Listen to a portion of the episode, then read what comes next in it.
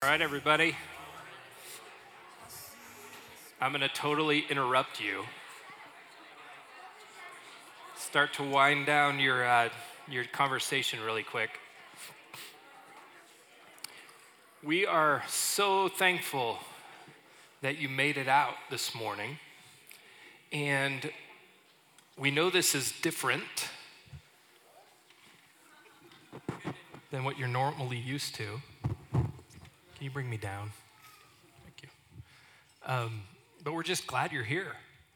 And um, a couple quick things before we get started. I'm going to just share for a little bit. So you've been chatting with each other. We're going to have a conversation here.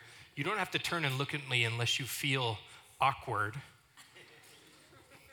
I'll all of a sudden appear behind you. No, I won't do that. Um, Hey, real quick, a shout out to a few people in the room. First of all, um, to Eric Yoakum and the Two Rivers crew for yeah, supplying everything. Um, did all the hot food and brought it over. Um, and uh, just Mandy, where's Mandy? Mandy, all your work. Sydney, yeah, so many people. Such a great time.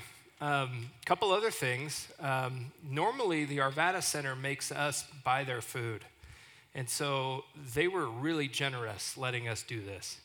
And so I know they're not here to, um, to thank, uh, but when you see Amy walking around and, and others, I would, I would just, um, just love on them a bit too. Hey, really quick, I'm just going to take a few minutes, like I said, and I'm going to chat with us a little bit about what it looks like to be a church around a table. John chapter 13, verse 1 starts out like this It was just before the Passover festival. Jesus knew that the hour had come for him to leave this world and go to the Father. Having loved his own who were in the world, he loved them to the end. The evening meal was in progress, and the devil had already prompted Judas, the son of Simon Iscariot, to be- betray Jesus. Jesus knew that the Father had put all things under his power and that he had come from God and was returning to God. So he got up from the meal, took off his outer clothing, wrapped a towel around his waist, and after that he poured water into a basin began to wash the disciples' feet, drying them with the towel that was wrapped around him. So Jesus goes from being the host, the role of the host, to the role of the servant instantly. Verse 12, when they had finished, when he had finished washing their feet, he put on his clothes and returned to his place. Do you understand what I've done for you? He asked them. You call me teacher and Lord, and rightly so, for that is what I am. Now that I, your Lord and teacher, have washed your feet, you also should wash one another's feet. I have set an example that you should do as I have done for you. Very truly, I tell you, no servant is greater than his master, nor is a messenger greater than the one who sent him. Now that you know these things, you will be blessed if you do them. The idea behind this, even though the word isn't mentioned, is hospitality. This is a story about hospitality. No asphalt ro- roads, all dirt roads, open toed sandals People walked everywhere, got stinky, messy, sweaty, showed up at a meal, and here the host does the role of what the servant would have done. The servant would have waited at the door for all the guests and washed their feet as they entered the house. Jesus gets up, takes off his outer cloth, cloak, and does the work of a servant. Now, there's the, the story continues actually three or four weeks later in the uh, New Testament, Acts chapter 2. Luke writes, they devoted themselves to the apostles' teaching and to fellowship and to the breaking of bread and to prayer.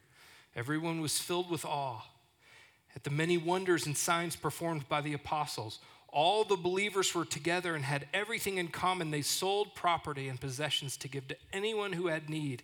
Every day they continued to meet together in the temple courts. They broke bread in their homes and ate together with glad and sincere hearts, praising God and enjoying the favor of all the people. And the Lord added to their number daily those who were being saved. It mentions in this passage, five verses, it mentions three different times that the people, that the church ate together. They actually made it a priority to break bread together, to eat together, to come together and to have a meal together. We talked last week about what table fellowship meant. This is that enacted, okay? And this is all through the Old Testament. I mean, the New Testament. Listen to Romans 16. It says, Greet Priscilla and Aquila, my co workers in Jesus Christ. They risked their lives for me. Not only but I, but all the churches of the Gentiles are grateful to them. Greet also the church that meets in their house.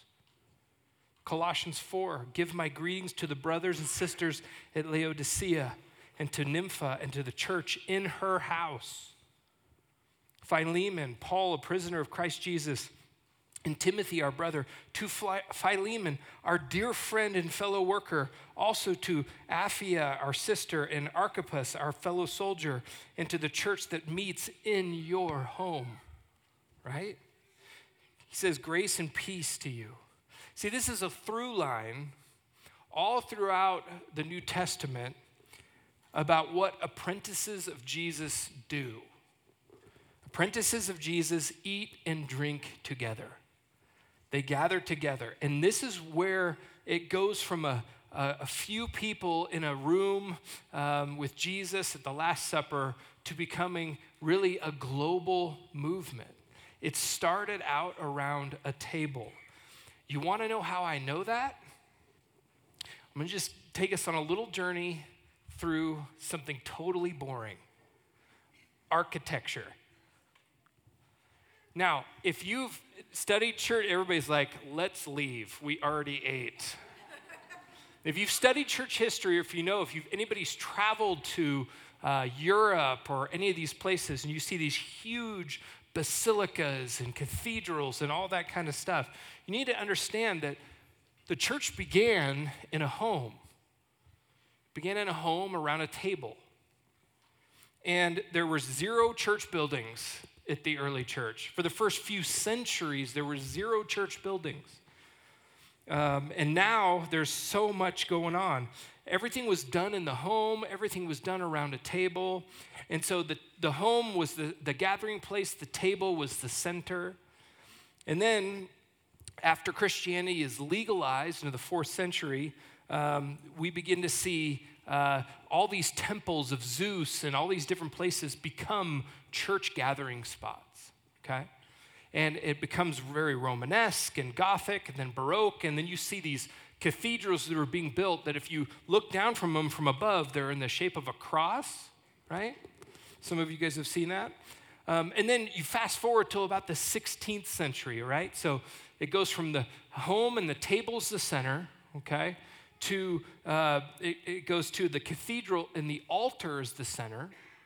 Then it goes to about the 16th century where it was this colonial style, right? Colonial style, like this big box, like a big rectangular box. And the center of all those was the pulpit. And then the, uh, basically, what the church was gathered around was the sermon, the preaching, right?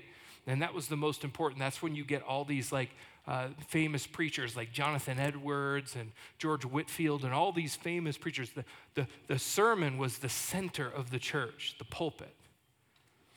Now, it's the stage. The center of a church, you go into most churches, the center of the church is the stage. Now, I'm not making any moral judgments on it. Dan would, but I'm not making any moral judgments on it. I'm just telling you it's changed. That architecture has changed. The church has also changed, okay?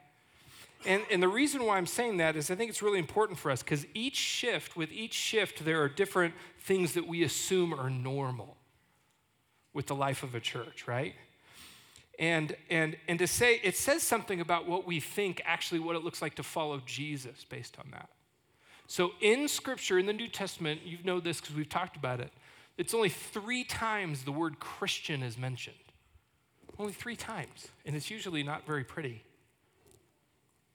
Mathetes is a Greek word for disciple or, uh, or apprentice, and that's actually mentioned 268 times. Another word is adelphoi, which is brothers or sisters, and that is mentioned 350 times, this idea of a family. In Mark chapter 3, uh, Jesus says, Whoever does my, God's will is my brother and sister and mother. In Luke 22 19, he says, and it says, And he took bread, gave thanks, and broke it, and gave it to them, saying, This, okay, this meal, right, not cracker and juice, they're in the middle of a meal. This meal is my body given for you. Do this in remembrance of me. And so here's the thing what we call the church, by definition, okay, isn't an architectural structure, it's actually apprentices of Jesus living as a family. It's a church around a table. That's what it's about. You guys, uh, and, and usually uh, what we don't understand sometimes is you remember Corinthians? We were in that long, arduous series that took almost a year in the first in the book of Corinthians.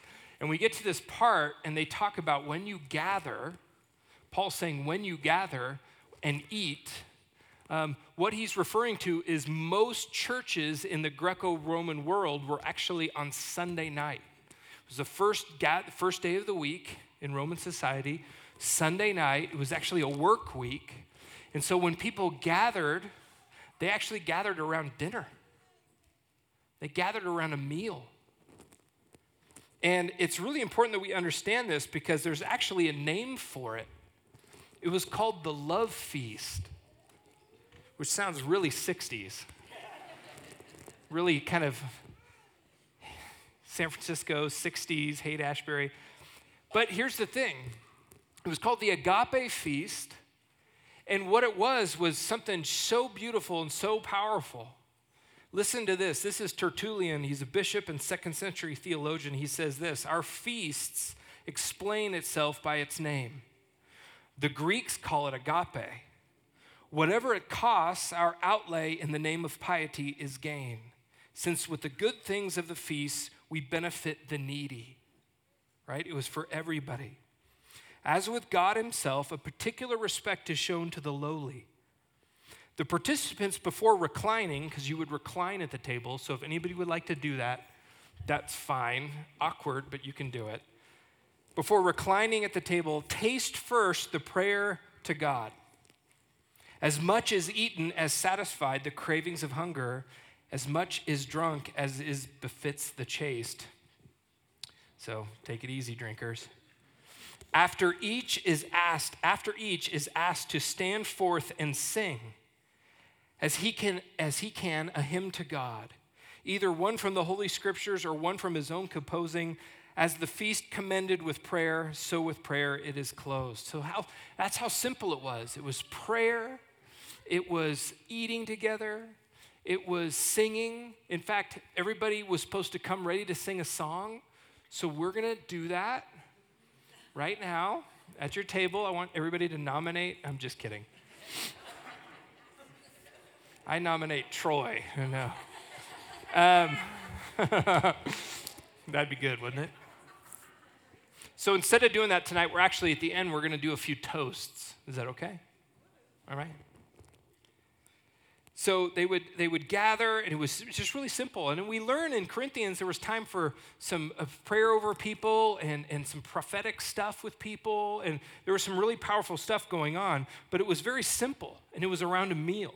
And so the point is, is that fast forward to our day and age, what do we call our gatherings? Services, right? It's pretty interesting, right? It's like the pastor provides you like with goods and services. And then you get to walk away going, I don't know if I liked it or not. You know, is it okay? It's like a movie, right? You could rate it. And, and that's kind of what we have now. Central to our following Jesus is actually eating and drinking with others who also follow Jesus. That's how we encourage each other. That's how we motivate each other. That's how we care for each other. That's how we, we're a part of each other's life. It's a very simple idea. But like most things, the most simple ideas are the ones that change your life the most. It's a very simple idea, and it's a practice that we desperately need to recapture. See, we spend money as churches now on buildings and on the show, and we've lost sight of this practice of eating and drinking with each other, of knowing each other, of caring for each other, of encouraging each other. Communion is a Latin word. The first part, cum, means together. The last part, panis, means bread. And so, together around a table. A guy named Leonard Sweet wrote a great book called From Table to Tablet. And here, listen to this quote. He says, An untabled faith, meaning a faith that's not around the table with other people, an untabled faith is, listen, an unstable faith. A neglect of the table in our churches is echoed in families and communities. He's making the point that if you don't gather with people around a table who are trying to follow Jesus and apprentice Jesus and failing and, and succeeding and all these different things, if you don't gather around the table with people regularly, your faith could be very unstable. Uh, we've been kind of beta testing this a little bit in our lives. Angela and I we have a group on Thursday nights, and we started with the Immerse gathering, and then we decided, hey, we got to keep this thing going. And so we gather around food on Thursday nights. And then we're just talking and, and talking about life and catching up with each other. And, and yeah, there's more we could do and, and add and incorporate, but it's becoming something very rich in our lives as well as I think everybody else's. Neuroscientists are coming to find out, and don't worry, kids, I'm almost done. If you don't know what a neuroscientist is, ask your dad.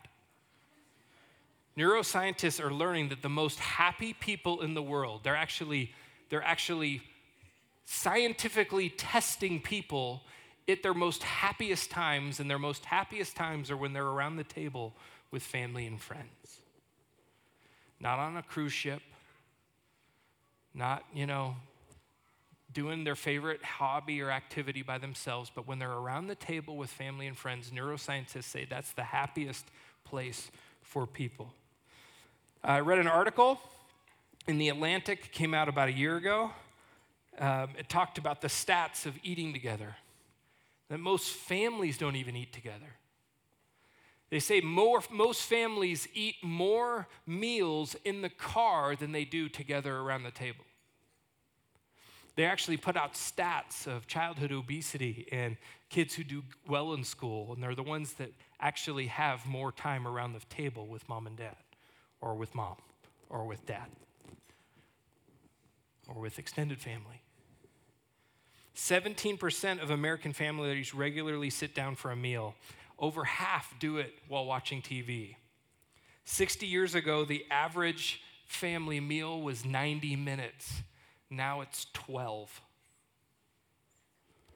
Because that phone's a calling, you know? So, over the last decade, sociologists believe that there's been a 45% decline in hospitality in the US.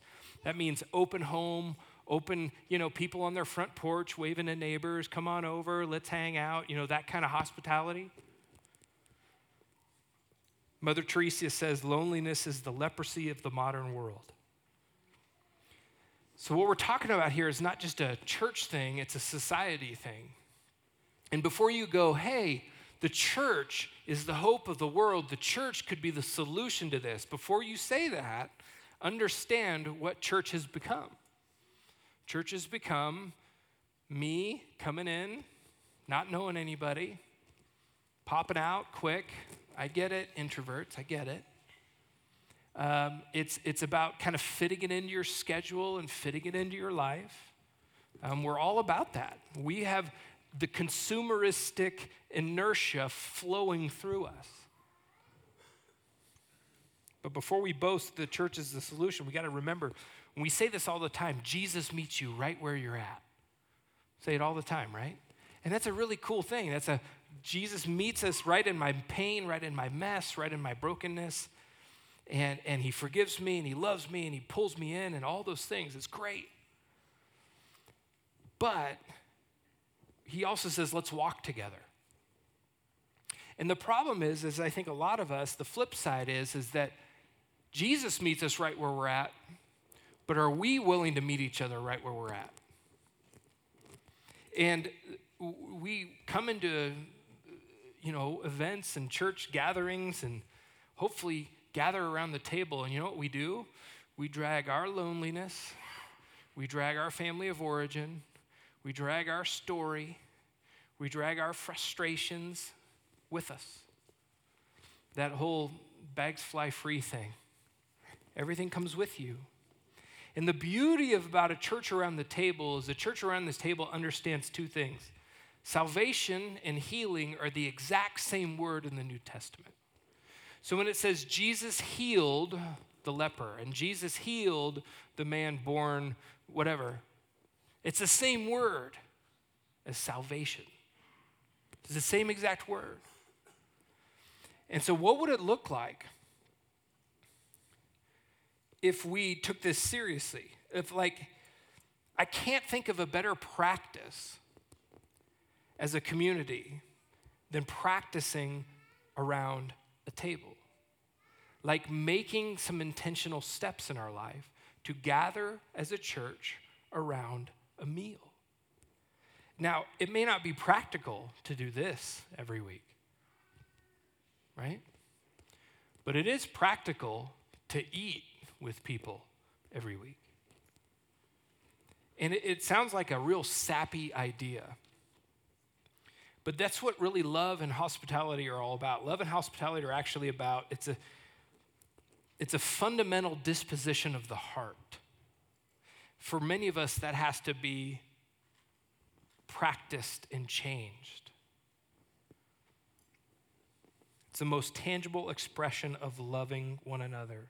I mentioned an author last week, Rosaria Butterfield. Some of you already run out and picked up her book, and I'm really pumped because it'll mess you up. If you want to take this a little further, please she says God calls Christians to practice hospitality in order to build loving Christian communities, to build nightly table fellowship. She didn't say weekly, she said nightly table fellowship with fellow image bearers to ease the pain of orphanhood, widowhood, and prison.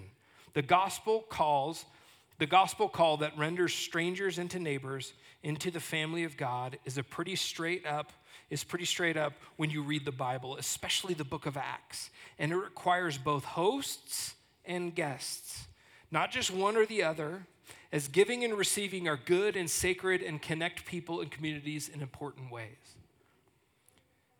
So, what she's saying is that has to start in the church if it's going to spread out. Like, we have to practice this.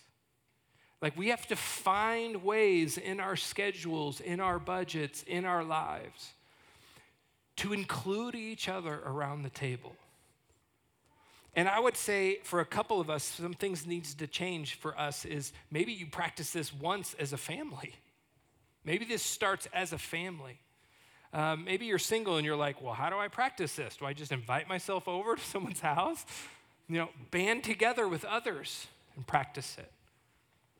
Um, imagine, so one of the, what I want to do here is like, I want you to reimagine what it looks like to be the church. Like if you were to draw a picture of our church, my hope is, is that in months and years from now, you could draw a picture literally of people eating around a table. Not whatever this is in here from week to week but it's about your friends and your family and the people in your lives that you are doing life with, and you are eating and drinking around a table and you are encouraging each other. What needs to change for us as a community? What does it look like to face each other's orphanhood and widowhood and loneliness all around us, inside of us? What does it, what does it look like for you to become a welcomer, a pursuer? What would it look like for you to share a meal this week with people? What would it look like for you to make some plans with people before you leave this room? To eat together. I know, this is crazy stuff. You thought you were just to get out of here with a little message and a donut, but not today, right? What would it look like? What would it look like for you to practice this, to hear each other's story? Two different competing phrases. One from our Latin American brothers and sisters, mi casa, su casa, right? Mi casa, su casa. And then from us Americans, right? Man's castle is his home. This idea that a man's home is his castle, mi su casa? Which one do you think is a little bit more Jesus y? Yeah. Sharing a meal together. Now, here's the thing I'm, I'm not telling you this is easy. You're going to swim upstream on this one with the people in your lives. I want to encourage you if you're a family, invite people, people, invite single people to your house. They don't have to have kids to play with your kids. Single people, I know you want to be a part of families. I know you want to. Angela and I uh, used to open our house up to, to people to live in the basement. Brandy was one of them um, years back. And Brandy would come upstairs and throw Keelan around. And you know, like it was just great. Seriously, she'd mess him up. Some serious Mario Party battles and a whole bunch of stuff. But just invite people into your kids' lives.